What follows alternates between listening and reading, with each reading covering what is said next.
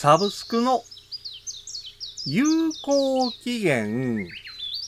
管理する。使いもせずに無駄に支払う。五七五七七の31文字でデジタルに関する単価を読むデジタル教室単価部です。動画を見放題。音楽を聴き放題。毎月、もしくは毎年、一定の金額を支払うことで利用できるサービスが、サブスクリプションサービスです。動画や写真編集などのアプリでも、サブスク契約することで、すべての機能を利用できる。もしくは、サブスク契約しなければ使えないものが増えています。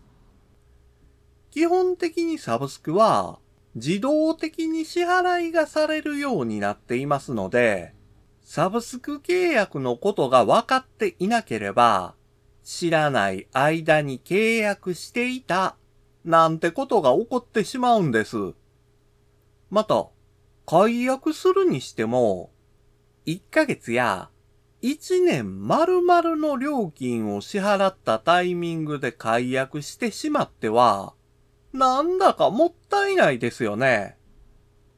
だからこそ、どのサブスクが、いつまでの契約で、いくらの支払いなのかを管理できる、デュース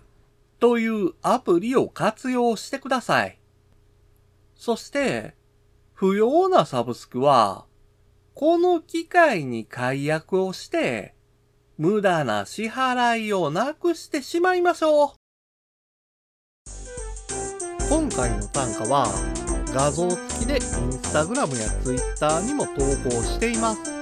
また、デジタル教室では、アプリやパソコンの使い方などの情報を、ウェブサイトや YouTube、ポッドキャストで配信していますので、概要欄からアクセスしてみてください。デジタル教室、単価部でした。